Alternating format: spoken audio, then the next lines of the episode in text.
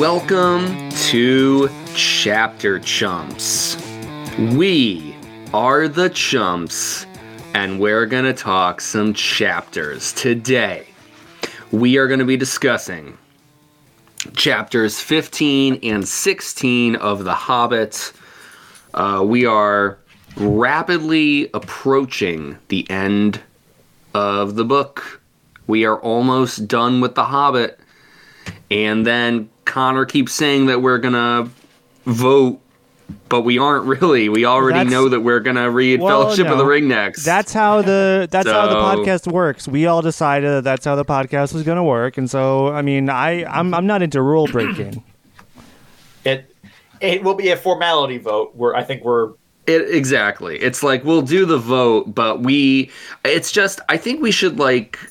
We want our audience to be primed for what's next. We want them to be excited. What's the point in reading The Hobbit if you're just going to go, you know, read something else after? This is this is the prelude to one of the most epic fantasy tales of all time. I mean, well, well okay, so so we will see. There's a couple of um, wild cards on the table here, okay? Okay. Uh, a, a couple of uncontrollable variables. You do will you, never do you know. Have- You will never know when I will pull out my veto. That's a possibility.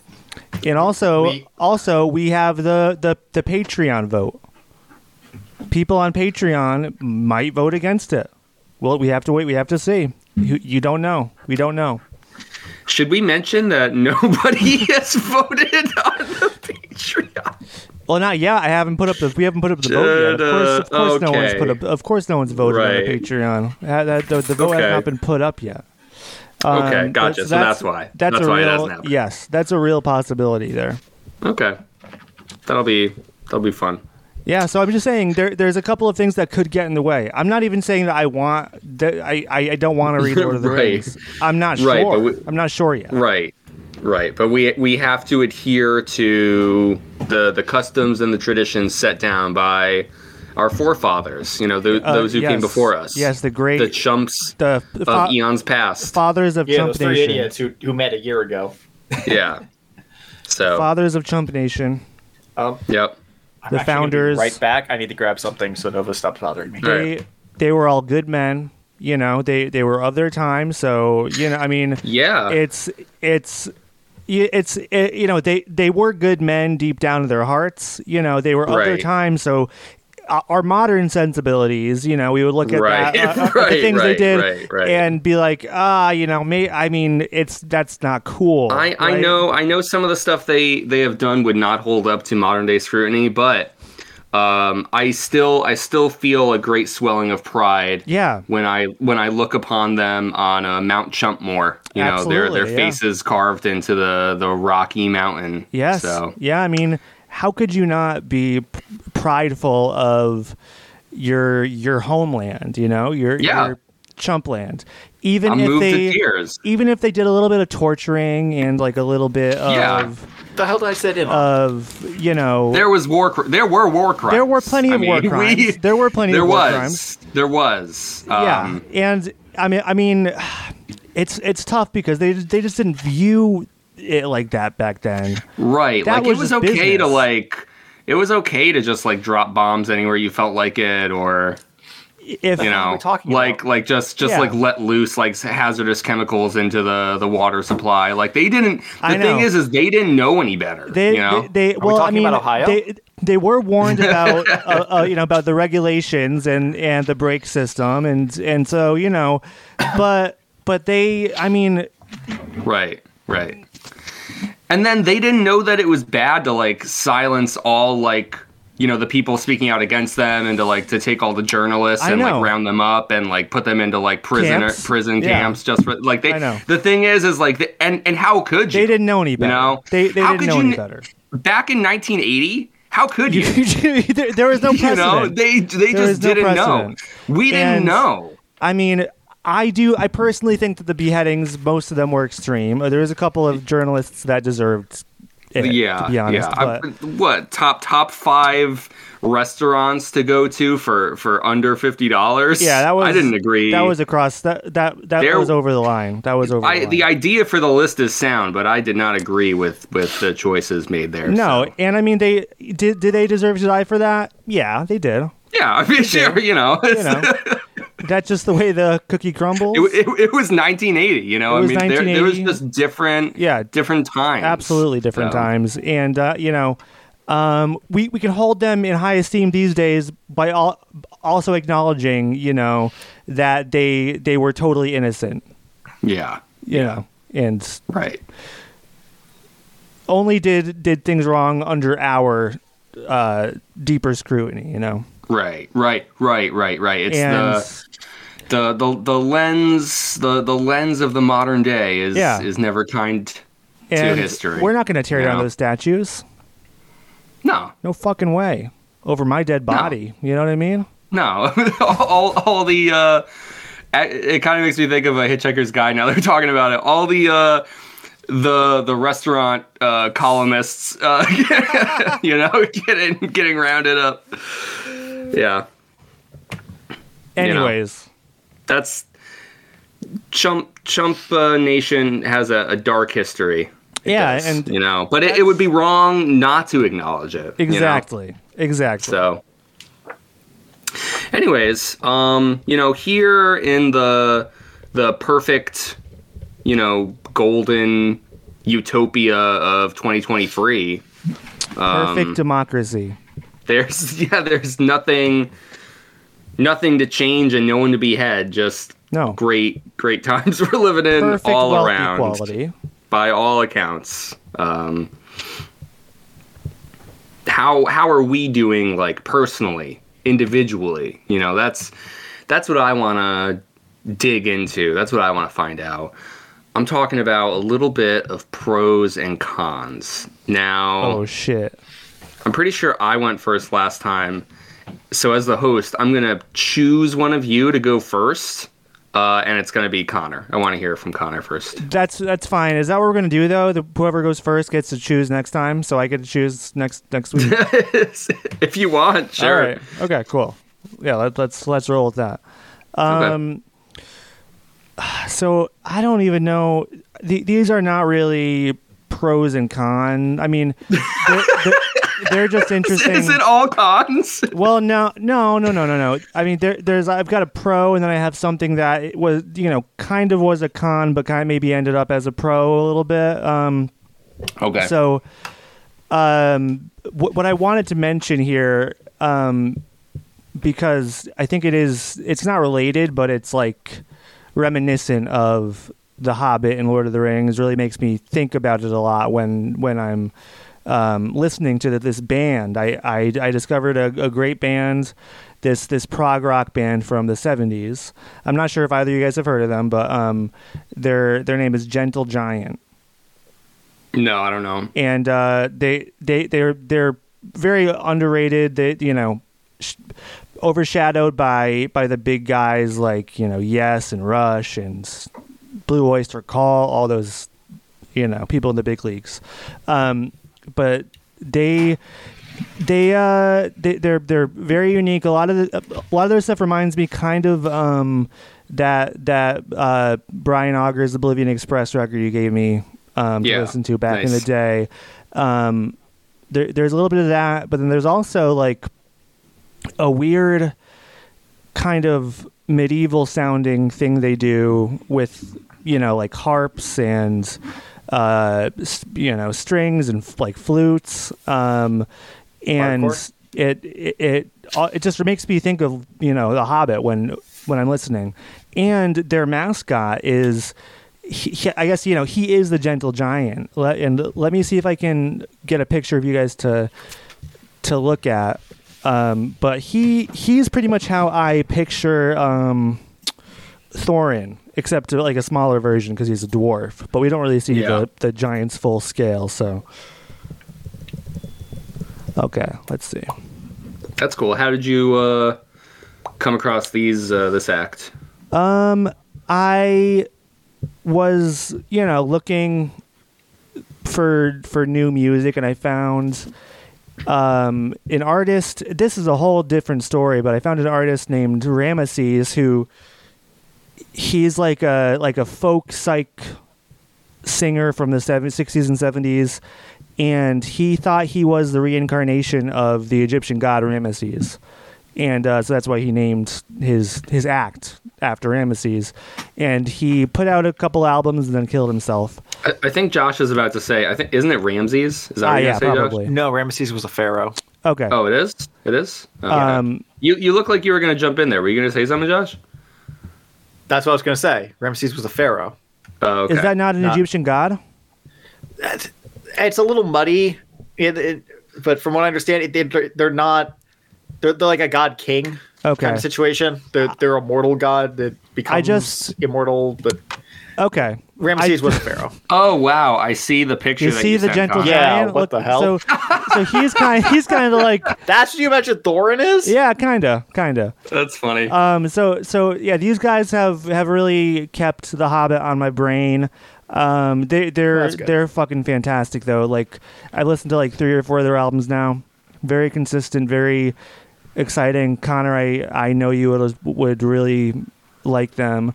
Um, and I think Josh would find them interesting too. So, but, uh, but yeah, so that was just a little shout out there. Um, nice. Yeah, cool.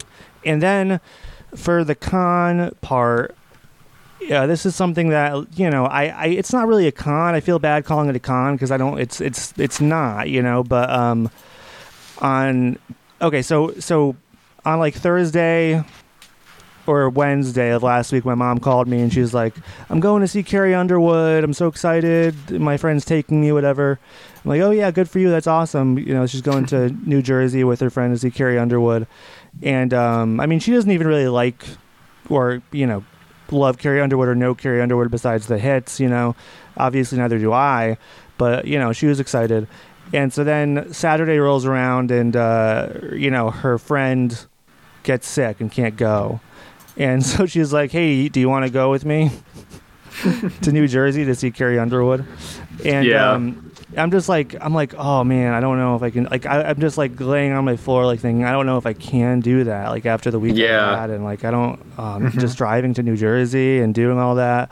Um, but I, I, I ended up going to, to New Jersey with my, oh, mom, good for with you, my mom to see Carrie Underwood. And, uh, you know, it it was a very fun time. It, you know, it, it, I mean, she she was pretty phenomenal. She was pretty nice. phenomenal. Her she's, she's got a great voice. They they had a really cool stage setup, and and you know she like uh, there, there's like a riser under the stage that lifted her up, and, and they used that gimmick a lot between songs. She would just like sink right and sink she's, under the she's stage. Like- They have to bring her up because yeah, she's like yes. underneath all the wood, right? Exactly, and and so she'd do costume changes and stuff, and then rise up, and then um, then she was uh like on strings above, you know, from the ceiling, swinging over the crowd and stuff. It, it was a you know pretty pretty cool show, but it, you know it was also fun just to do uh, a uh, spur of the moment um, road trip with my mom. So it so it was just, nice. it, it was a uh, yeah. It's kind of like something that I, I thought might have been a con, but it ended up being. Well, no, no, I, I know what you mean because like it's not something that you would have like chosen to do. Yeah, like if you know, like in a world of infinite possibility, it's like you wouldn't have been like, yeah, let's go see Carrie Underwood, Underwood with, with my yeah. mom in New Jersey. Exactly. Like that's a big ask. Yeah, but yeah. you had a fun time doing it. Yeah, we we you know we had so. a good time. It was a good memory made. You know, we I mean we don't we don't get to do things like that together.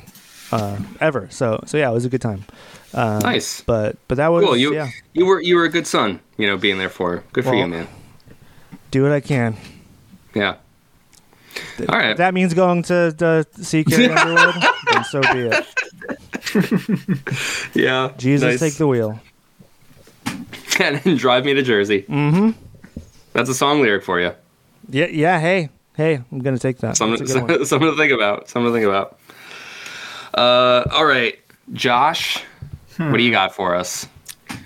Not a lot. Not a lot's changed since we last recorded on Friday. um, yeah, you're right. So let's see. Pros. I I kind of mentioned it before uh, we started, but I finished Twilight Princess for the first time. That was a lot of fun. Um, the weather's been nice. Except I didn't get to fly, but that was a scheduling issue more than a weather issue. Um, con... I, I really don't know.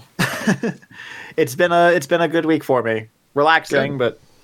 But I, I think my I, I'm a little uh, my throat's a little scratchy today, but that's kind of my own damn fault. So were you just, uh, out out late doing some karaoke? No, I so the thing with the Zelda games is that I've been giving some voices to the characters as I've been playing just to keep myself engaged a little more. Mm. Um, it was something that some friends and I did my freshman year in college when Skyward Sword first came out. Um, th- people would take turns voicing some of the characters as we played for like an hour. And I thought that was a lot of fun, but it never happened again. But uh, I got bored when I was playing Wind Waker. I was like, you know what? I'm just going to start voicing the the characters and just see if I can give a little more life to this. Because I played this, I played Wind Waker a couple times already. So it was you like, should do that as we- a Twitch stream. Yeah. Um... I don't know. That's not really me, but a lot of people would like that. um, it's like a different kind of A S M R. uh, but part part of it was actually just trying to do uh, off the cuff uh, different voices for when I, we eventually return to D and D. Um, that'll that'll help with that. But it's been fun. But all the like really old and weirdly voiced people show up at the beginning of Skyward Sword, as far as I was concerned. So my throat's a little like, ah. What did uh, Nova think of all that? Uh, she didn't mind too much. She's usually like sleeping in the back behind me when I'm playing. So yeah, I think she was more interested in like the little cat meowing at the beginning of Skyward Sword. This little lemur cat thing that looks a bit like Momo with bigger ears. Yeah, you like rescue it from the roof. Yeah, and there's another one that attacks you when you're chasing the sword lady around. So, yeah, you know, Skyward Sword gets a lot of shit, and um, kind of, you know, rightfully so in, in some areas. But I do think it's a really good game. I still really like Skyward Sword.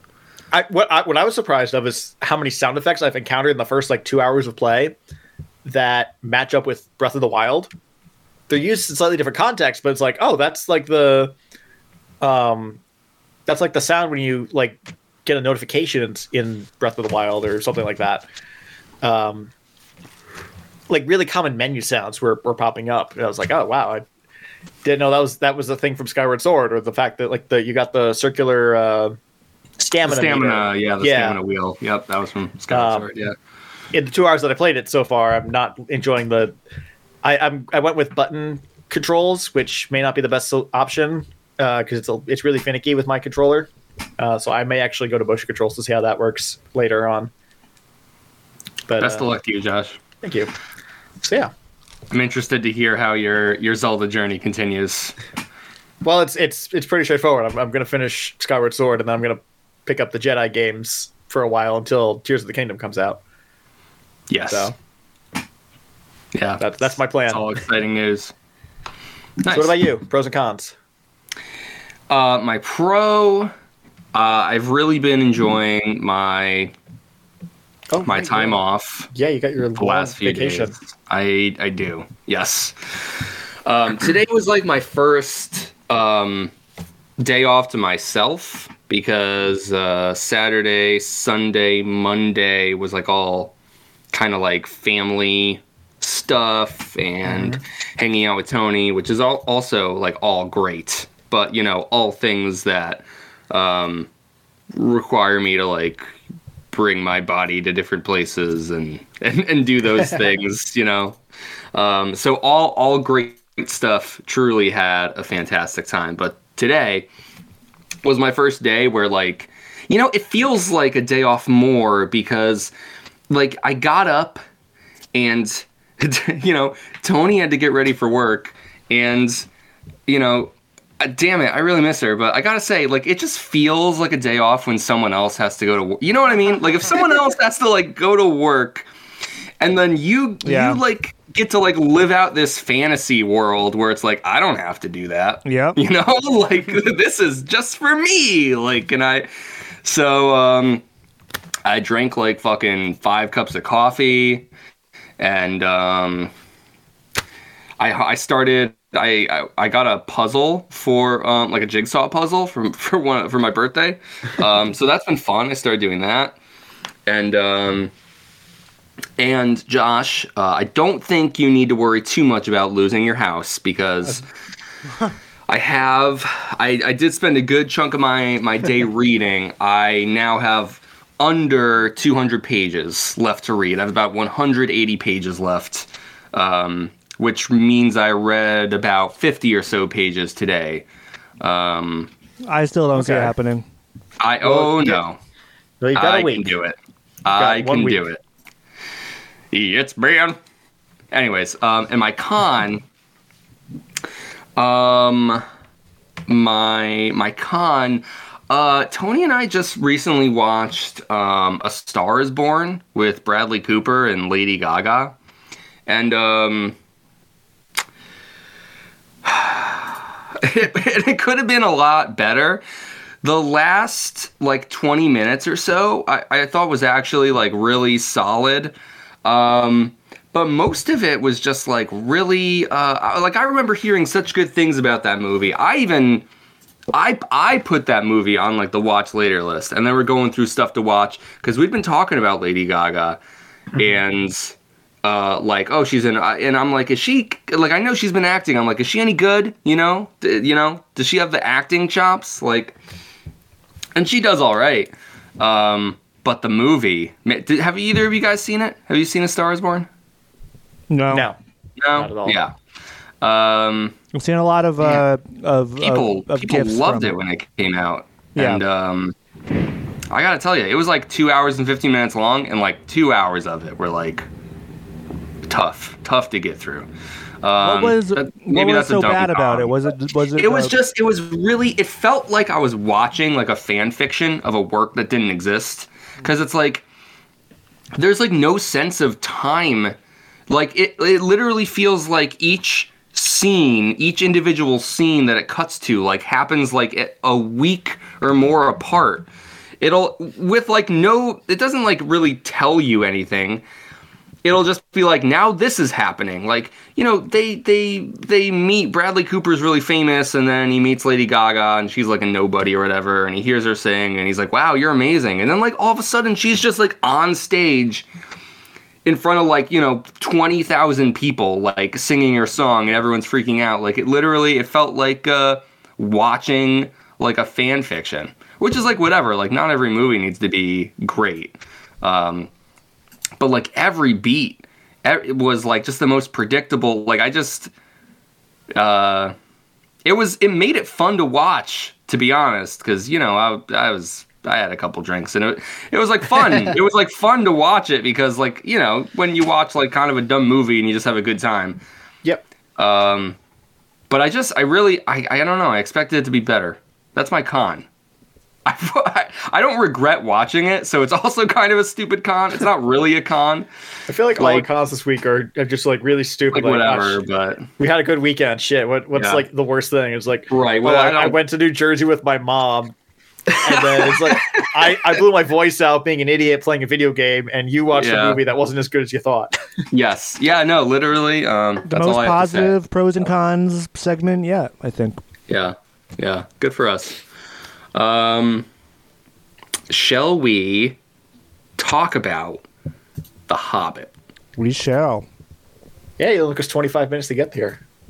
Shall we do it now? I think we shall. Okay. Well, shell, shell away. um, okay, so we're going to start off with chapter fifteen, of course, uh, which is uh, the, gathering the Gathering of the Clouds. Of the, clouds. the Gathering of the Clouds. Of the Juggalos. Let's just right, do you think? It. Do you think it's the gathering of the clowns? Is that what you're hearing? Yes. Because that's not what we're saying. Well, it was the famous I C P music festival, Gathering of the Juggalos. Okay, that's what it's called. the that yeah, that's their famous yearly um, festival, the Insane Clown Posse, Gathering of the Juggalos. You should go there with your mom instead. yeah, maybe next year. Yeah, it'll be fun. So, um, chapter fifteen. Uh, wow, what uh, what happens here? My notes are a little all over the place. I, I have notes on this chapter, but not about exactly what happens here. It sounds like this is where, um, th- so this is after, right? They've made it to the watchtower, and then they, we We've catch back about- up with the dwarves, the birds start talking to them, and they yep. tell them everything that's going on, and they're like, there's these forces that are, are gathering uh, now that Smaug is dead, and they're they're going to come here, and you need to prepare yourselves because, um, you know, they want the treasure that, that you, you're claiming is yours, right? Right. Right. And they're like, oh my god, Smaug's dead. Yeah. And um, then Thorin's like, I really need that fucking amulet. I really want that fucking gem or whatever. Yeah, the Arkenstone. Yes. And Bilbo's like, oh, fuck, fuck, fuck, fuck, fuck, I have it, fuck, fuck. And then he, uh, yeah. he he he thinks of a plan in his head that he's going to do because he's very sick of uh, of just sitting in place and wants to go back to his hobbit hole. Right, yes. Yeah, he's he's now ready to just go go back in his hole. Yes. Yes. He wants to re-enter his own hole. His his little hobbit hole.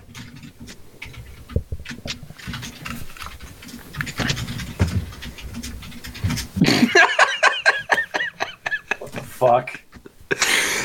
Oh, you know, um, it's just dumb what we do here. Like, it's really just the bottom of the fucking barrel. Just real lowest common denominator bullshit we got going on here. Um, it's a lot of fun. I really like doing this every week. It's really cool that we have this, you know, to do. Someone's got to do it. That we that we choose to do this, you know. For no no pay and no recognition. Somebody, for nothing. Somebody for the joy of sharing these books time. with our friends. No, this is for the yeah. joy of sharing these books with our friends. So, it's cool. Talking about little middle-aged manholes. it's, it's fun. Re- return to hole.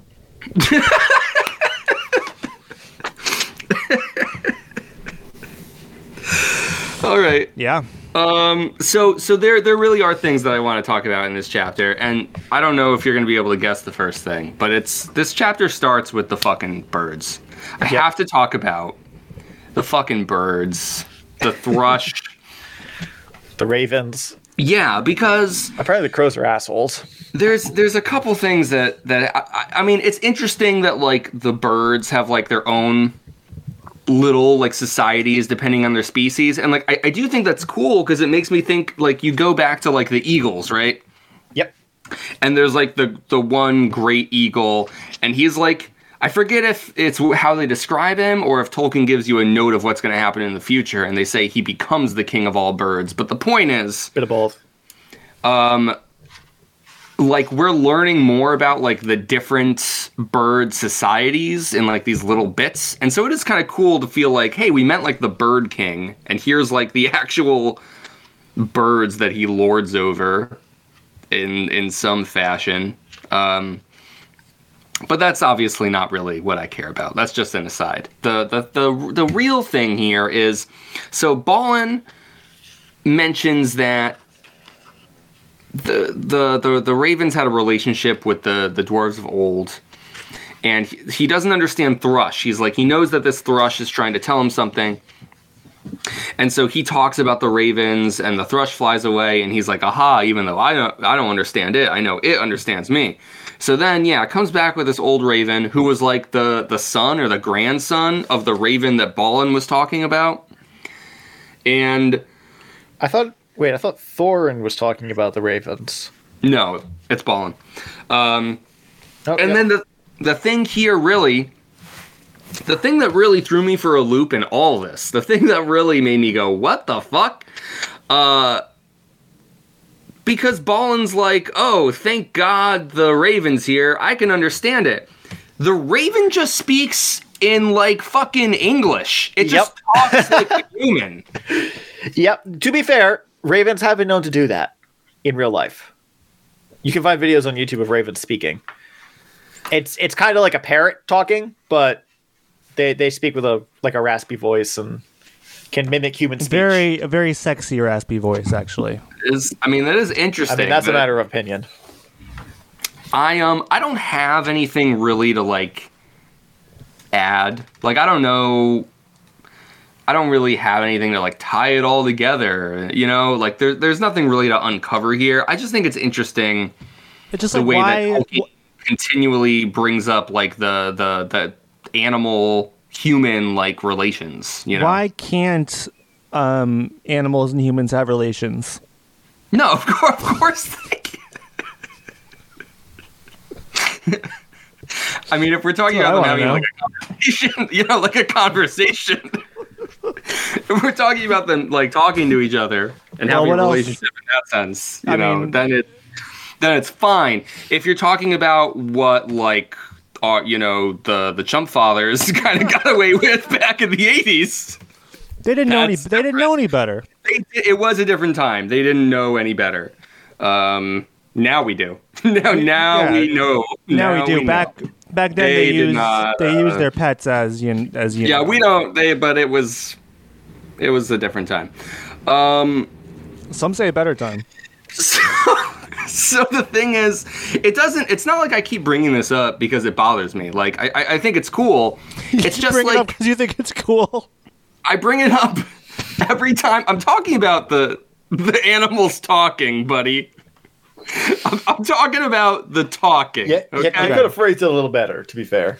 All right. Um, well, then I, I clarified. Th- you know, thankfully, just like ravens, I, I have the capacity for intelligible speech. So yes, and let me sense. let me clarify all that here. Um, but it's like I don't know. Tolkien goes through all this. There's been like the dogs, and certain people can talk with certain animals. And then, like, Gyrion or, or Bard, because he's, like, a descendant of Gyrion, is able to understand the thrush, even though he didn't know he could. So, like, some of it's, like, tied up in this, like, magic kind of shit. And some of it's tied up into, like, hereditary ability. And then some of it, it's, like, some animals can just, like, talk. And it, it doesn't matter. I can't stress it enough. Like, it doesn't matter. I get it. It's, like, a fantasy book. And it's, like, kind of charming. And it kind of lends it that sense of, like, fairy tale wonder, um, but it just happens a lot, and it, and it feels like he keeps he keeps going. I mean, do you guys do you think about this? Do you care at all that like the bird just started talking in what Tolkien wrote as ordinary language? Like, did um, I mean, when I saw that, I knew we were going to end up talking about it, but yeah, okay. that was about as much as it registered. Yeah. Um, the dragon was speaking ordinary language. Yes. So it's Although not... I do feel like dragons are different because, okay, that's kind of, they both have wings. They do. But that, I feel like that's almost, that's maybe more of what I'm trying to get at here. It's like, I kind of get like with the Lord of the Eagles and the more fantasy creatures. It's like, okay. okay. But then like, even like the regular animals, like all animals just have like their own language. And then like some of them can talk like a person, maybe, you know, they learn from the elves, I guess. I don't know. I'm making that up. I, I'm sure if we if we sat down and tried to read The Silmarillion or however it's pronounced, um, we'd probably find an answer for why the Raven could speak ordinary tongue. Um, but I mean, we should they read that first. they uh, they do say that like when the ra- when the dwarves lived in the mountain, the Ravens lived there too, and I mean that's the whole reason the thrush goes out to find them is because they were like good buddies with Croak, Kark. Uh. Kark. Yeah. Roak is the one that shows up. The Roak. I don't yeah. know how you pronounce those, but uh, something like that. Yeah. Uh, this raven that shows up is one hundred fifty-three years old, by the way. Yes. Oh, that, that this was also one of my notes. I wrote the Raven is one hundred fifty-three years old and speaking common. Yes. Yes. um. So I, I think I think the Ravens may have, could have learned from the dwarves if they had such a close relationship that they talk about at the beginning of the chapter. Um, yeah, which I you know I like. I think that's like a cool history. You know, I like that stuff. Yeah. But then I guess I'm just like you know, you know what? Whatever. I don't I don't have anything to add. I, I just had I to saw, bring it up. So. I saw a video last week of a parrot just talking its head off. Just as it was on camera, it's like, ah, damn it, I don't care, I'm a bird, stuff like that. So it's like, bless you. I, Thanks. I'm not too bothered by the birds talking, especially one that's a, a, a species that's known to be able to mimic human speech in the real world. Yeah. Um. I mean, if the thrush was talking, I may have more of an issue with it, but it's still very much a nitpick, I think. Yeah, I mean, I'm not even trying to frame it as a nitpick. It's more like, I think it's interesting that Tolkien continues to do it. Not that it bothers me. Okay, that's just animals in general, not just... Yeah, yeah, like... Well, have any other... I, I don't think any other mundane animal has spoken. I mean, you might hear... Uh, Tolkien does talk about... You, you've mentioned that they, he talks about, like, the language of... of the the birds, or the language of the wolves, and uh the ponies probably had their own language, but I think that's more just kind of the idea that it's just like, if you look out at like a bunch of sheep and they're just they're just baying at each other, it, one might assume that they are talking in their own language and not just yeah. yelling their heads off. So right, but but but even in Lord of the Rings, like, it might be weird if a sheep started to speak English, probably. Yeah. And yet, yeah, it's like this raven just does it. So I, I mean, you know, they're they're cool, they're smart, and we know that there's like, I guess, like I think I think it's interesting that there's like just this like l- like hierarchy to like the animal kingdom here too. Because like at first when we were like being introduced to like the eagles and stuff, I was like, okay, there's like the lesser animals and the greater animals, and like there is, you know. But, like, even the lesser animals have, like, their own culture and, and intelligence and language. It's, like, um, that's just the way that he, like, uh, interprets the animal kingdom in his fantasy series. Yeah. I like it. Okay. So let, let's talk about the other actual stuff that happens in this chapter here. Um, what do we, what do we want to focus in on here? Um... There's a, about two pages later when they're still talking with the Raven. Uh, right, bef- it's right when uh, the Raven's asking Thorin what's he, what he wants to do, and uh, it ends its question slash like tirade about, "Hey, what are you gonna do?" with uh, the the line, "I have spoken." Yeah. And having just rewatched The Mandalorian, that that just really jumped out at me. And yeah, it, the, the, the Raven Ugnaught. now, yeah, and the Raven now has the voice of the Ugnaught. I think his name's Kuil. Yeah. So that it, it was kind of close to that in my head already, knowing how Ravens sound on like YouTube and stuff. But once I got to that, it was like, oh, now they're well, there's the voice in my head now. Yeah. Do you watch like Raven A S M R videos on YouTube? No, it just like pops up on Reddit every now and then to be like, hey, check out this cool bird that's talking. Oh. And then it'll sometimes lead to like a, a compilation video or something like that. Gotcha. Yeah, r slash bird talk. I don't know. It's usually like something like "Damn, that's interesting," or something I'm that's just like on the the, the all feed or whatever. It's r slash sultry birds. I'm scared to even look up if that's a thing or not. It is. Oh God. Um. Yeah, uh, we find out that, well, they, they find, the, the dwarves find out that Smaug is dead. And yeah. They're like, oh, good. We don't, we didn't have to spend the last three days worrying. Yeah. Let's go, let's go eat some gold or, or count some food or whatever.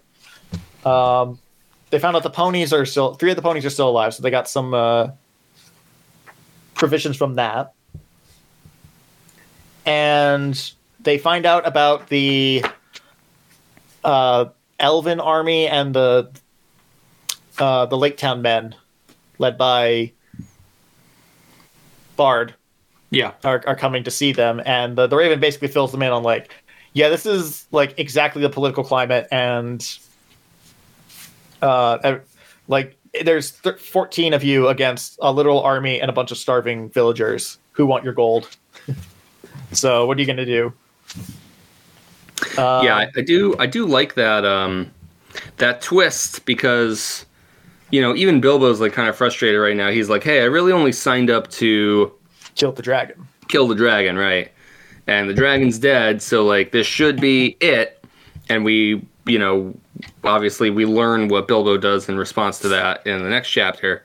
Um, but just the fact that in like what what up until now has been a relatively straightforward adventure story, it's like, you know, you kill the the main threat, but then it's like, hey, now we actually have to deal with the power vacuum before we can really wrap the story up. And I wasn't expecting that, like Tolkien to take that turn yeah. here at the end. Here's the fallout. Here are the consequences.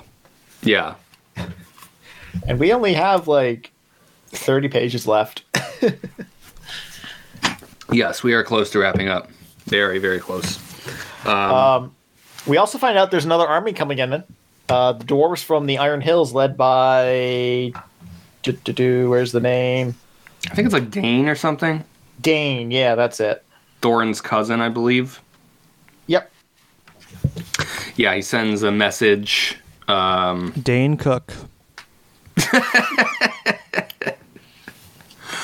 Famous Middle-earth comedian. Yeah, yep. Famously canceled. Yeah, well, yes. Well, yes. Famously for canceled. His bird relations. Uh-huh. Um, that was a whole big thing, yeah. wasn't it? It was not a conversation. Uh, That's all I'm going to say about that matter. It was not a conversation. It was a type of type of relations. Yeah. If you will. So, Dain Cook did that. Look it up. Um, that's so, that's in the Silmarillion too, I think. Yes, you can find yes, it yes. there. So I, I do have another note about something that caught my eye. Toward, uh, so after they, the Raven flies off to deliver their message to Dain, the uh, they start preparing for this army of elves and starving people to arrive. And they send uh, Fili and Kili out to retrieve the uh, the ponies that the Raven leads them to. And while they're gone, they're gone for three days, four days. And by the time they knew, uh, by that time they knew that the joined armies of the Lakemen and the Elves were hurrying towards the mountain. Uh, for they had they had food now. Uh, where is it? Where is it? Uh, and already the gate was blocked with a wall of squared stones laid dry, but very thick and high across the opening. So, I know dry in this context basically means they built this wall without mortar, which means that eleven dwarves and a hobbit built a stone wall that fit together like a bunch of building blocks in four days that was thick and high. Pun intended. I don't know. Yeah, um, that sounds perfectly realistic to me. Four, day, four days? And this sounds like it's like blocks the size of the dwarves in my in my head. Like they're they're blocking off a grand entranceway from an army. And they've got, they've got. Yeah, but they don't. Uh, they don't say how large the the blocks or the bricks themselves are. True, but if you shrink down the blocks, then it's a lot of blocks in four days. Josh, do you yeah. know how, how long it took to build the pyramid, the pyramids, individually? No, but pyramid? I imagine it was more than a day, more than four days. Twenty-five days. No, I'm just joking. It was twenty-five. Did you did you learn that from uh, from Ramesses? Twenty-five years. twenty-five years it took to build one pyramid, apparently. Um, that no, doesn't sound right. No, I... That's about I, right. It's, it sounds about right. Mm, that really doesn't... Estimated. I don't know. That doesn't, that doesn't sound right to me. I, th- th- the pharaoh commissions it, and then they watch it get built throughout their life, then they die and get buried in it. Yeah. Um, no, I, I, just, I just fell down a, a rabbit hole of... Um, Of, of just being just Egypt, being on Reddit and, and looking Atlantis. At what other people have to say. Yeah, I read a lot about uh, the the lost city of Atlantis, and I read a lot about the pyramids. one of those nights. Wow. You know? So, sounds fun. Like you're a real expert on the topic by now. Yes. You should watch Stargate. That's basically all Stargate is.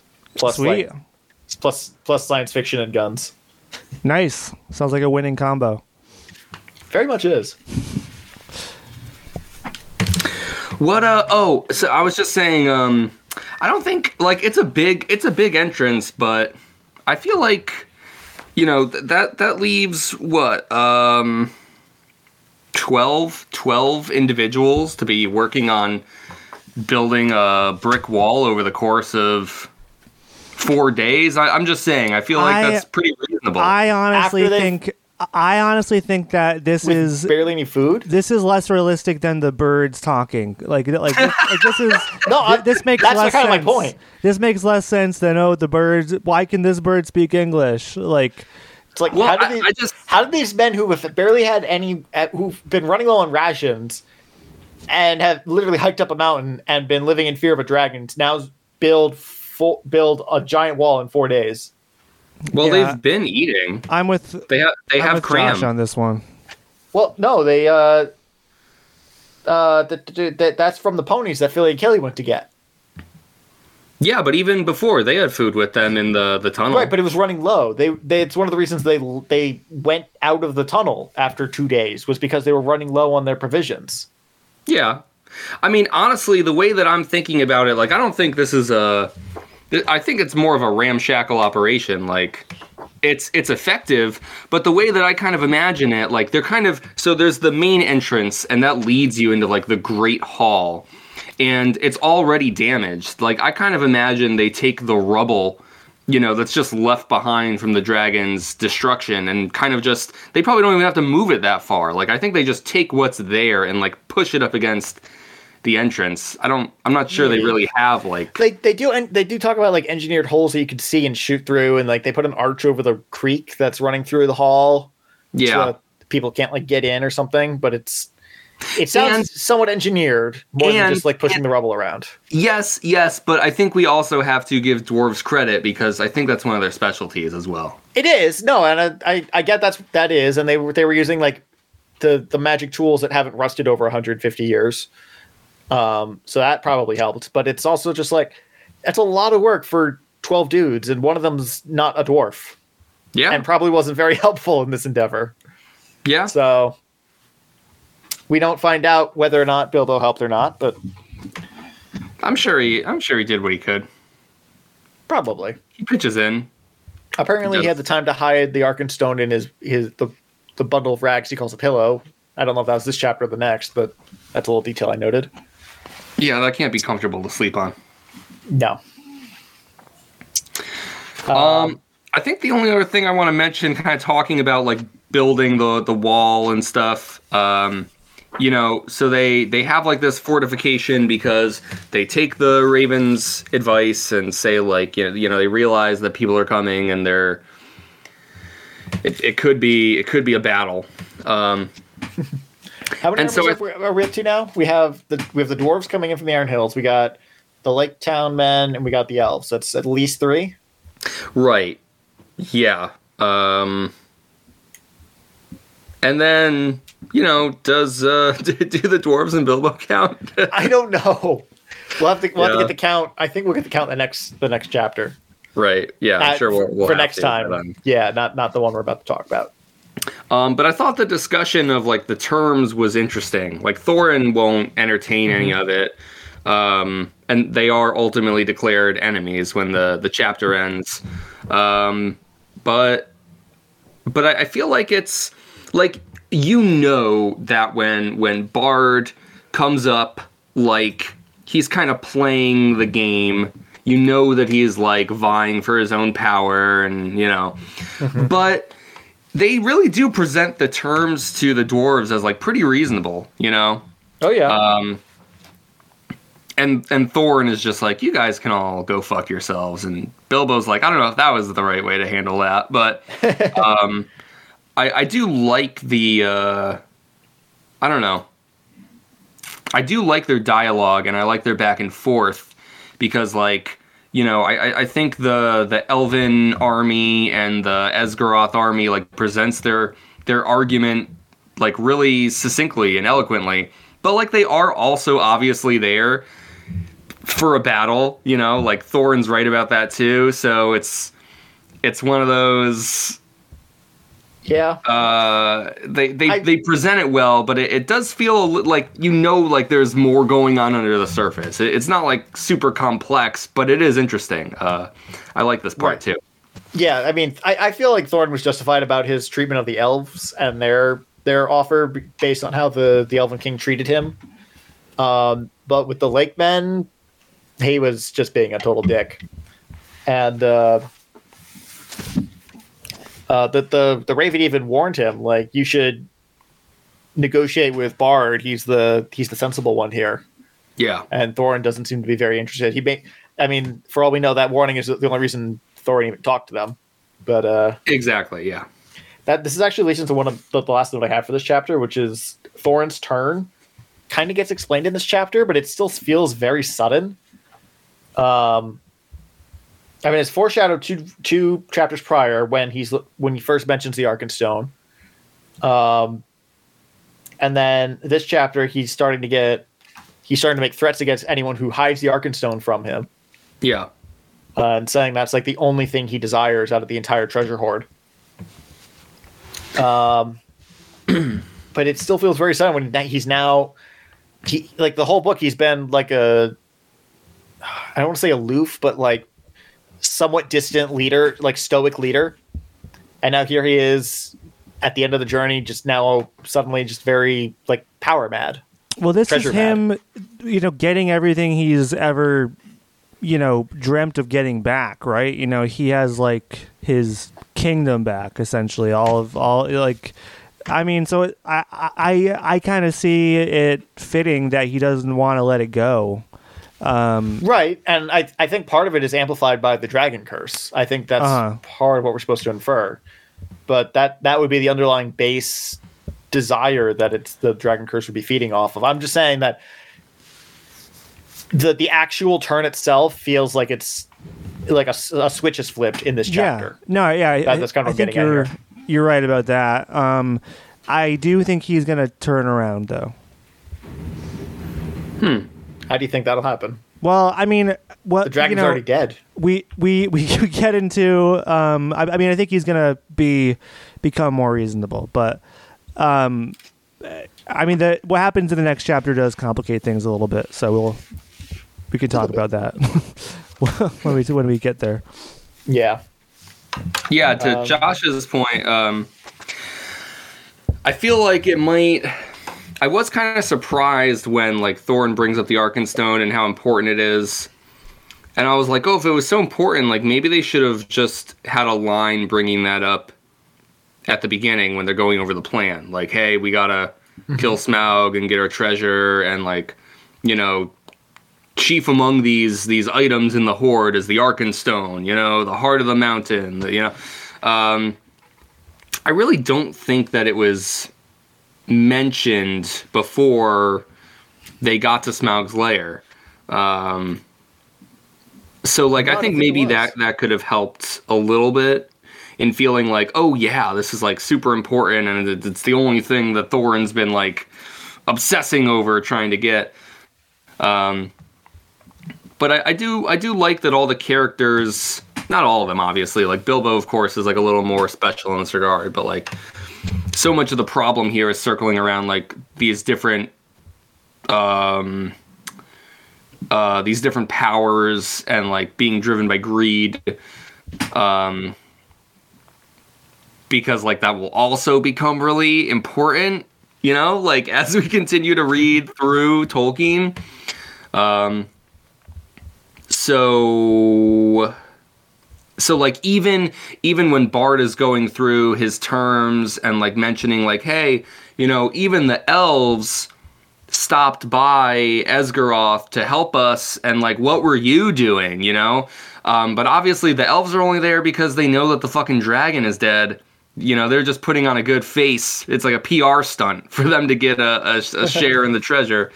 Um Which which we all know, like, that's pretty clear from the way it's written, but um, But yeah, it's it's kind of like what you're saying, Josh. Like, even Thorin isn't um, immune. Like, even though like he's kind of a bit more in the right, like he is being driven by greed, the same way that Bard is, and the same way that the Elven King is, and so on. What did uh, uh, right. Frank Herbert say about absolute power again?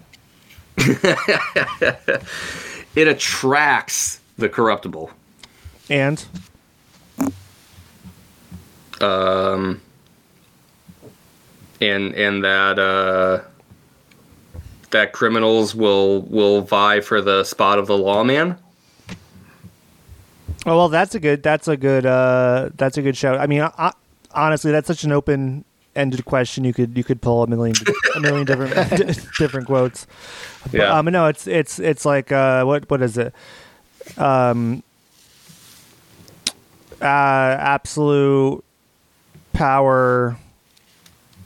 What is it? Corrupts absolutely, or or you know what is? Oh, that's what's, what what's that the, is what you were trying to go for. I yeah, I, I yeah. kind of held that because I wasn't sure if it was that. That's a classic quote. I'm I'm not sure if that's exactly. No, well, Frank Herbert's original. Yeah. Well, no, that's that's the thing. He he I, in the in interviews with him, he takes the quote and he says like the old adage is yeah. absolute power corrupts absolutely, and then he's like, right. I say that absolute power attracts the corruptible. Yes, yes. Yep. Not um, not that it causes you to become corrupted. It You already are, and go to that position. Hmm. Just, just saying. I mean, yeah. that's uh, it. It no, makes me. It, it's making me think of Twilight Princess and one of the characters in it. But that's just literally because I played it like two days ago or yesterday. So, who Midna? No, uh, Zant. Oh yeah, I kind of forgot about him. I don't remember that much about Twilight Princess. It, I, it's worth going back to. It just takes a while. I mean, I was. Yeah. I, I was I wasn't following any kind of directions in it, but I was trying to stay directly on the, the main the main quest line. It still took me like three weeks to get through my normal yeah. play play uh, schedule. So hmm. cadence, not schedule. Anyway, uh, there's another song in this chapter. Get back on track. Oh yeah, that's right. They sing Thorin a song like because he's getting upset, so they, they have to sing to him like he's a little baby. That was a nice yeah. moment. Yeah, Thorin's getting all pissed, and they're like, who's the best motherfucker? He's got all the gold. He's cool. And it's like, you know, that, uh, that that really made that two hundred-year-old elf dwarf man feel better. No, I I did I did like that moment, too. Um, it's interesting that Tolkien uh, mentions it's it it's...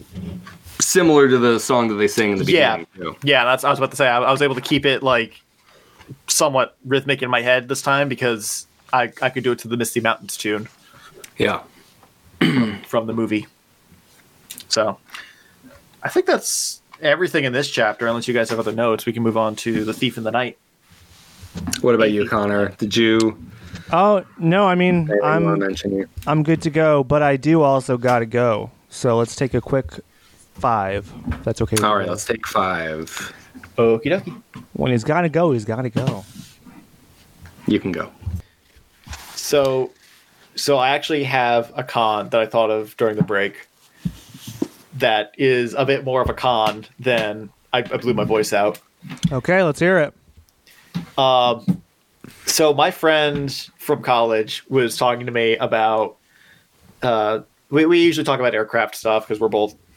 We're both aviation geeks, but he started talking about home-built kit airplanes one day, and it got me going on this deep rabbit hole on YouTube of how to build airplanes. And like, I'm an aerospace engineer. I I, I design like engine parts for a living, and but it's it's the really nitty-gritty of like, this is how you take a bunch of scrap metal, well. slightly better than scrap metal and turn it into a working airplane that you can fly around. That has just really been like resonating with the do-it-yourself chord that makes that makes me uh, who I am. And I, I I talked to him on Friday uh, after we after we did our podcast, and I basically like logged in. And it's like, hey, fuck you! I've been watching nothing but airplane uh, kit videos for the last week uh, because. I have a house. I'm trying to renovate the house slowly but surely. I don't have the money to build an airplane. So it's that frustrating feeling of I want to take on a project that is really fucking awesome, like building your own airplane, but I have neither the funds nor the space nor the the time commitment to do that. So that's my real con for this week. Well, I can't wait to uh, see the airplane you build all by yourself. I I think that's going to be a project one day. It's many years away, but maybe one day. I hope. I there's so much I need to do around the house first. I mean, who? Come on, you can do the the house stuff anytime. You know, when when else can you build an airplane? I think that should be the priority. I don't have the space or the money to do that. That's the problem. You, you can figure it out. You got yeah, the space. Look, yeah, you can fit in your garage, or rip out your uh, back uh, your deck patio. it, it it needs to be a. fairly clean workshop type area, and I'm currently using the garage. I have a one-car garage that's currently being used for, you know, the car, and my basement floods, so that's not useful. Plus, I have no way of getting the plane out of the basement if I built it down there. Um, the backyard isn't covered and floods constantly, and uh, uh, yeah, the kit's cost in the tens of thousands of dollars for anything that I would be interested in. So, and, oh, and if there's, you're able to commit, build your own airplane kits. Yeah, they exist with plans and everything, uh, and they they range from like, uh, like, like the factory's pre-built like forty nine percent of the plane, and you have to do the last fifty one percent, so it qualifies for like F A A regulation stuff, uh, or just like here's the sheet metal with some holes punched in it. Good luck. Like you have to rivet it. You gotta you gotta line everything up. You gotta wire everything and. Uh, put the engine in and and get everything done yourself. And people will work on these things like for years, like three to five years on some of these kits. I think some of the faster ones were like people who worked full time, like forty hours a week or more, and or had like groups, like a team of people helping them, and they got it done in under two years. So these are long-term projects, and I don't have the time or money for that. Or the space, but it would be so cool to do that. hmm. Be able to like well, fly around and be like, I'm flying around with everything I built with my two hands. It's fucking awesome. I had to just be meticulous about everything at the same. Like I, I've had that bug to be meticulous about everything that I'm working on and be like, I know where how like good every rivet is. I know I would know like where all the wires go and how like everything works. It's not like. My car, where it's like I, I turn the key and the engine works ninety-nine percent of the time. It's like, oh, I know ex- if it would if anything broke in the plane, it's like, oh, I know exactly what's wrong here. It's like what what like why I have my three D printer right here. It's just like, yeah, I, I, I, like I can redesign this, I can reconfigure this thing as I see fit because I literally built it. I, I followed some plans here and there, but it's like I, I know this thing inside and out. If X, Y, or Z breaks. Not necessarily the X Y Z axes, but like if A, B, or C breaks, it's like I know what to do to fix it immediately. It unless it's a coding issue. Coding is a whole other thing, but it's like that bug inside of me that's just like I want to, I want to have that level of control over a project and just make everything custom and just have that freedom, I guess. Hmm. So the con, the con is I I realize. How much I can't do right now. Your con is I want to build an airplane, but I can't. It, it's more of a con than I blew my voice out twenty minutes ago. Being an idiot. I believe so, you will get there. Uh, thank you. I hope I hope I get there one day, too. I, I really do. And and I would love to bring you guys along for a ride someday, but... I need to work on my. I need to work on getting my pilot's in, in license. In the airplane that you built, Josh, I would don't you, know about you that. Not? I would do you not? not know about that. um, I wouldn't take you up on the first test drive, but after I flying it around for a few so months or sure. years, if I flew it around for a few years and proved that everything was A-okay and I knew what I was doing, would you would you reconsider? I, I'd reconsider if I came to visit. I, like, well, I, I would consider. I don't know if I would reconsider, but I would consider it. Yeah. I mean, okay. I would consider it. I want to give it like a really cool paint job too. I'm not sure, like something nerdy but subtle, like maybe like yeah, Star like a Trek. bunch of anime girls on the side. No, I was thinking like Star Trek with big shuttle bazookas. Pod decals. Yeah.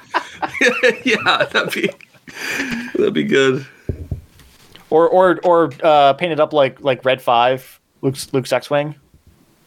Luke Sex Wing? Cool. Luke's X Wing. Oh. Oh, okay, gotcha. Luke's gotcha. Sex Wing. All right, there's our episode title. Uh, it doesn't oh have God. to do. It doesn't have to do with the Hobbit, but nope. it's, it is our episode title. Luke's oh my God. Sex Wing. Um, there we have it.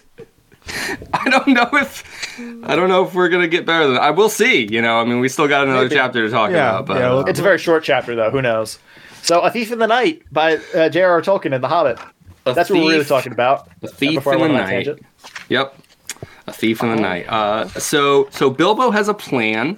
Um, we we mentioned, you know, he's he's not really on board with this whole, like, let's hole up in the uh, the the mountain palace for who knows how long and fight a giant battle for a treasure hoard. Um, yep. Bilbo has officially, like, fulfilled his contract. and um, As far as he's concerned. As far as he's concerned, yes. Yeah. So he has a plan. Uh, he sneaks out of the base with the Arkenstone. Um, and After, sorry, sorry. I I have one last note from the last chapter that I remember because of what happens at the beginning of this chapter. He's talking with uh, Bomber, who's on mm-hmm. uh, uh, lookout duty before yeah, he sneaks off. Bomber. And there's another fat Bomber right at the end of the last chapter, and then it's like, yeah, the fat dwarf was watch- on the watch uh, on the watch this evening. Uh, also, he's going out at like seven p.m.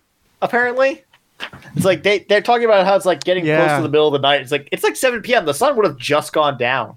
Well, time is different over there. I guess so. Uh, but it's like yeah, like you go you go off and sleep. I'll uh, I'll keep watch. I'll wake you up at midnight. And then Bomber goes away, and he's like he sneaks off. It's like okay, I got five hours. Yeah. Okay. Something like that. Yeah. Um, so yeah, sorry to interrupt. No, no, it's okay. Yeah, uh, J J.R.R. J, J, uh, Tolkien. Tolkien was not known for his, his body positivity back in nineteen thirty-seven. It was a different time. Yeah, I know? mean, very similar to to the founders, the our beloved founders of Chump Nation. Yeah, it was a different. They were they time. were close to Tolkien actually. Yeah. In a lot Tolkien, ways, on the other hand, ways. didn't want anything to do with with no. them. There's a lot of letters that he didn't write back that, that were sent to him by the, the founding Chump yeah, fathers. Yeah, but, but, um, but but I mean... There's still a rich history there. There is a rich history, exactly. Um. So yeah, so so Bilbo sneaks out with the Arkenstone. Um, there's a little bit that happens in between him leaving and him getting there, but, but ultimately he makes it to Bard and the Elven King. Um, he gives the stone to Bard... So there's a chance that um, he'll he'll be able to successfully barter with Thorin. Barter with Bard. Yeah, right. Um, it's in the name. And then, as uh, as Bilbo's leaving, we find out that Gandalf is mysteriously there as well. Yes. In the camp. Yeah. He's there. Um, yep. And he's really pleased with Bilbo's move. He's like, hey. Great job, you know. Um, There's always more about you than anyone expects. Yeah. So um, that was cool. Like, I kind of thought after we got that... When they were in the Mirkwood, we get, like, a very small moment where we learn that Gandalf hears that, like, the road is out, and he's like, oh, shit, maybe they will need my help, and, he, you know. Yeah, he wraps so up I've been his other expecting business. him, right, I've been expecting him to come back, but it's it's kind of funny that it happens here after all the shit's gone down. Yeah, yeah. yeah like, you kind of expect him to, like, show up at, like, the climax of the battle, but no, it's just, like, in the in the enemy's camp, just hanging out, and while Bilbo's walking, yeah. I was like, hey, Bilbo! Yeah, right. Because when we got that little ya. glimpse of him a few chapters ago, um...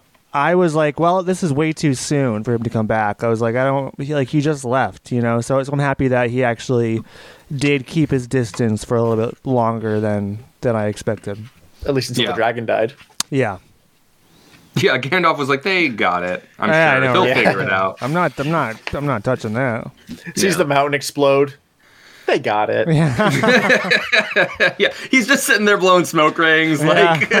the dragon's like over over uh, Lake Town. He's like, the dwarves are okay. They got it. It's yeah. very funny. It's because he orchestrated this entire thing, you know, and like yep. he's with the dwarves. I mean, he's with the, you know, the crew that is so pissed at the dwarves and the Hobbit for, for, you know, causing the dragon to, to destroy their, their village and, and kill their people.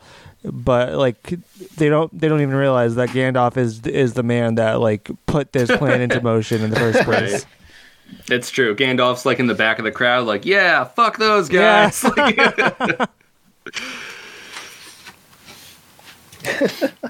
it's master manipulator at it again. Yeah. So yeah, Bilbo just. This is my only note for this chapter, but like Bilbo basically goes to the enemy camp and immediately tells them like all the strategic military stuff that they have. About like Dane's army showing up, and it's like, yeah, um, and it's not like, like, oh, do you know what's going on? They're like, no. He's like, all right, let me fucking tell you. It's like, okay, yeah, right. It, but like these, it's not like he's, uh, it's like the dwarves are b- practically his friends at this point. He he says as much. Like he he owes them something. He's been with them for months and months. They've been through life and death together. Um, but it's like. Is this a dick move? Is he being like friend of the year somehow by doing this? Yeah. Uh, both in like the sarcastic, like, oh, he's friend of the year, or just like literal, like, yeah, friend of the year for warning their enemies about the upcoming attack two days away. It's just, yeah, it does. It does seem a little backwards, and I think there's a moment in the scene where um, the Elven King. Or maybe Bard, but one of them asks Bilbo, like, why would you betray your friends? And Bilbo's like, I'm not. Like, that's not the way he sees it at all.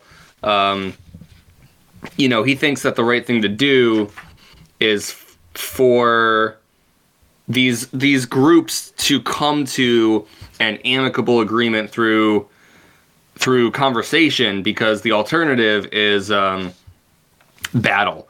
And so I think I think the way Bilbo sees it, even though the dwarves, and especially Thorin, would consider this to be like a horrible betrayal, um, Bilbo feels like he's kind of saving his friends because like they're horribly outnumbered. He, he knows they're just all going to get fucking murdered if he doesn't do this. Like I think that's the way he sees it. He's kind of pulling a Gandalf here, right? He's he's like putting things into motion, you know, like yeah. He he's uh, definitely learned from the old that that old coup a little little bit. yeah. Yep. Yeah, I think you're right. Which means I'm probably about to be really annoyed with Bilbo, because every time Gandalf did something, and it, you know, it's like, hey, thanks, but did did you really have to do it like that? Like you could have just told us. Yeah, I know. Yeah. I know, right? But the thing is, I guess maybe it does kind of. Give an interesting perspective on the way Gandalf makes his decisions, because like we do know if Bilbo went to Thorin first and he's like, hey, here's my plan, I'm gonna give this treasured like gem of your family history to the enemy, then you know Thorin would just kill him. So yeah, I, it does feel like he's right to withhold that information, I guess, assuming the the plan works out right. I, I think the plan is more in motion to trick Thorin and to be like, like, oh, they have what you're looking for. Let's just trade, trade them for that and some treasure, or trade trade some treasure for that that they have. So it seems more amicable to Thorin. I don't yeah. think this is like a, um, like this is meant to be more amicable for the the men of Lake Town and the elves in. And any other way other than, as Bilbo says, he just, uh, I'm merely trying to avoid trouble for all concerned. Yeah. So he does, like, yeah, like you said, he doesn't want to, he doesn't want a war. He doesn't want yeah. battle. He just, he just wants to go home. Yeah, which is cool. It's like, you know, it's like, Very you British. know, Middle Earth World War One is about to commence. And he's like, what if we all just went home and drank tea instead? You know? Very Arthur Dent. Smoke our pipes. Yeah. Yeah. So, yeah, that's my only note for this chapter. Everything else, I mean, Gandalf returns, the, the Elven King uh, claims that Bilbo's more worthy to wear the, the mithril armor than elf princes before him. Yeah, that's um, a cool line. And then he's like, "Yep, yeah, I got to go wake up the old fat guy before midnight. So have a good night. See you tomorrow." Benedict. Yeah, it was kind of an interesting Benedict chapter. Bilbo Arnold. Because yeah. I'm I'm like waiting for things to pop off, and and um you know they they they received him a lot more kindly than I would have imagined. You know, they they heard him out. They they let him explain everything, you know, calmly. And I mean, I feel like if it was any of the dwarves, they would have just rushed them. You know, I think I I think they do view him still as like not part of the group, or or a, a differently because of he because of his his hobbitness. Some of the some of the, the guards that find him at think he's like the the dwarves' pet. Yes. Yeah. Yeah. Yeah. Yeah, I mean, Josh kind of mentioned, you know, the dwarves kind of have, like, dragon dwarf madness right now, too. Like, they're... I think there's, like... Thorin, in particular, as the leader, is, like, sort of under this spell of of greed f- focused on the Arkenstone. So, like, I do think we're supposed to kind of get this impression that he's he's acting, like, and leading the dwarves, like, really irrationally. Um, and so, like, you know, Bilbo's doing the the sensible thing, and because Thorin is is like so unpredictable and prone to anger right now, um, it necessitates this like sneaking sneaking around. Um, even though it does, yeah, I mean, reading the chapter, I feel like it, there are moments where it fe- feels a little weird. It's like, you know, come on, Bilbo. But I do kind of like that idea that he's, you know, sort of hurting them to help them. You know, it, it makes it makes what Bilbo's doing a little more interesting, too. Um, really interested to see Thorin's reaction, presumably in the next chapter that we haven't read. Um, because, you know, obviously he's going to be like, how the fuck did you get the Arkenstone? You would think he's going to put two and two together and realize somebody betrayed him, and it's like, it's probably Bilbo. Right? Like, it feels like those are all pretty easy conclusions to jump to. So, um, I really wonder if there's going to be some kind of a, a conflict there. I'm not sure. There very well we'll could to, be. We'll have to keep reading and find out. Yeah. So, speaking of keeping reading, keep reading, there are three chapters remaining. What? And we yeah. we usually do two. So my question is, do we want to read the next two chapters for next week and then read one chapter the week after and have our wrap-up discussion with that single chapter, or read them all for next week? One and a half. The first one. One and a half.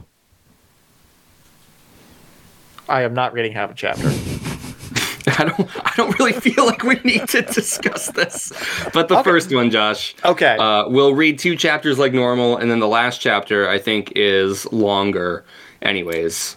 Uh, so, yeah, um, my copy, it's it's, it's about... Like, they're about the same length. I, I think they're... They average out to roughly the same length, so it's like twenty pages for next week and then ten the, the week after. And we gotcha. can we can have, you know, more of a, uh, uh, a zoomed out general discussion of the, the book as a whole as well, and for that right. episode. Okay. I just wanted to ask because I noticed that as Connor was speaking just now. So gotcha. No, uh, that's did... that's the way I would choose to do it, I think. Okay. Sounds like we're we're in agreement. Yeah. There? Yeah. That's okay. Yeah. Okay. Any final notes on these two chapters? There a lot happened, but there wasn't a lot of like noteworthy. I say noteworthy as in like I, I, I felt like the need to write down notes about it. I think we covered most of what happened and yeah. the implications.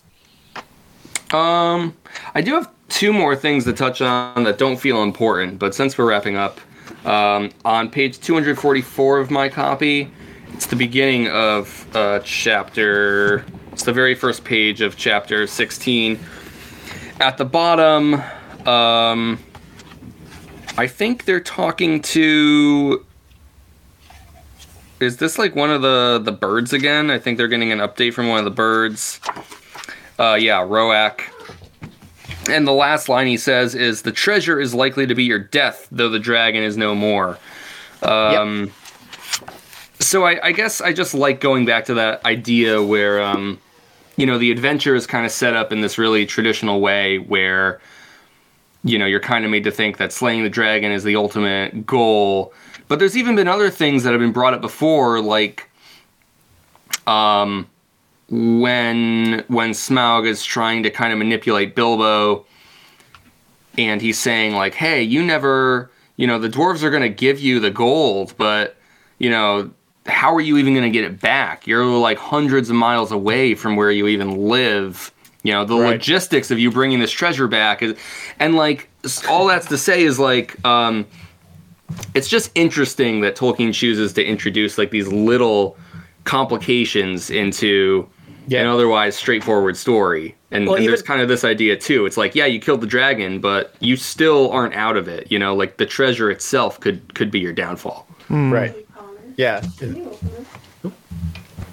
No, keep going. Uh, okay, yeah, the uh, the other thing I want to point out is that Bilbo mentions the uh, his share of the treasure uh, when he's talking with Bard and the Elfin King. It's like, yeah, I'm, I'm I have this letter here. Thankfully, I'm still holding on to this tattered letter from uh, May. Right. And uh, uh, I'm entitled to one fourteenth of the of the treasure, but I'm willing to read this as uh, one fourteenth of the profits, which I'm willing to uh, fully understand means like after you guys take your cut. Yeah. So it's like, I think part of that is practicality and not, and wanting to seem reasonable in front of the quote unquote enemy.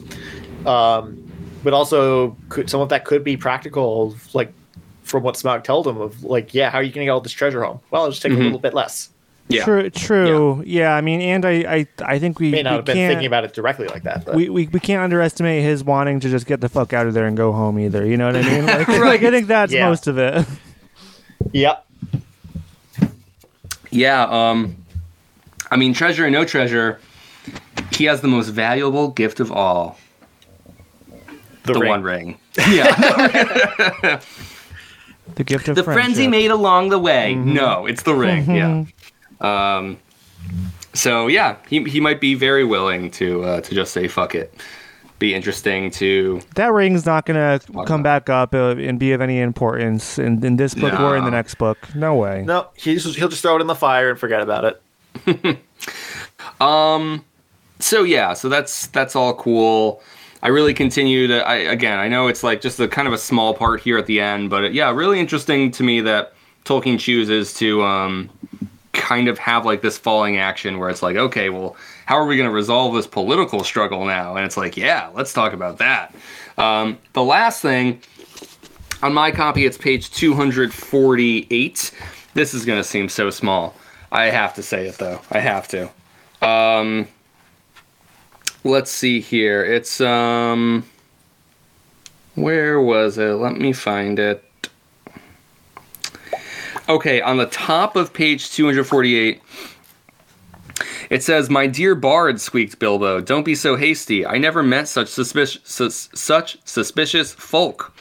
I am merely trying to avoid trouble for all concerned. Now I will make you an offer." When he says, "Now I will make you an offer," Tolkien writes two exclamation marks in there. That seems... Ooh. Is that... I was wondering... Uh, I feel like that's... I didn't notice. That's a... Like, a, I don't know. It just looked weird because there's, I don't know if that's just a my copy thing, but there's an exclamation nope. mark and then a space yep. and then another exclamation mark. And I was like, what's up with that? It's yeah, sorry. It's something you see on Twitter or something, you know? Exactly. Yeah. It feels very modern to be like, original tweeter. Let's add in more exclamation marks. I know. I wonder if it's just like, like an expression like, well, now I'll make you an offer. Hmm? Or something like that. Yeah, like a. Like a silent, like eyebrow raised kind of right. indication. What about that? Yeah, I have nothing to like extrapolate from there. I no, was just I, kind of wondering, like, is that in your copy? Like, it, it is. I was it's, drawn to it. It's about it's about three quarters of the way down on page two eighty-three in my copy. Yeah, something to ponder. Yeah, certainly something to ponder. Hey, maybe Tolkien was the uh, first. Author in uh, the mainstream to use multiple exclamation marks. That might even be where we get that from. Mayhaps. I, I'm going to doubt that. I also do not think that's true. But if there's one thing I love to do, it's make wild claims that are probably totally inaccurate. And never fact check. And never, and never provide any evidence to support yeah, them. And just, you know, I, it's just fun to say whatever I want and just assume that someone somewhere out there is listening and going, really? And I'm just like, oh. And you it's know, like who, the, who cares? I don't, I don't care. It's like the Doctor Manhattan meme, you know, source, I made it up. You know? Yeah. Yes. Yep. It's what we do around here, baby. Yeah. Good stuff. All right, guys. Uh, those, ready to wrap really things up? Notes. Yeah. Yep, yep, yep. Uh, well, actually, on page two forty-seven, oh, Tolkien uses three exclamation marks. If you turn your copies open, you can see the use of the fourth exclamation mark. Oh, my God. What a freaking nerd. Can you no, call them consecutive if there's a space in between? Um, uh, I'm not involved with that. Okay. So, anyways, folks, um, right, please, buddy. please uh, support us at patreon dot com slash chapter chumps. We are about to open up our um voting process, our our democratic and free election process to help choose our next book uh, that we read. That could be Lord of the Rings, could be something else, could be. You know, for all we know, it could be Fifty Shades of Grey. So um, you can follow us on Twitter and Instagram. I hope we don't. I hope that never ends up on our reading list. At Chapter Chumps Pod. Um, Chapter Chumps Pod at gmail dot com if you want to reach out and uh, ask us any questions or uh, have a chat. Um, please like, rate, review, subscribe on iTunes and all the other podcast platforms. Um, but most importantly, until next time, go build an airplane.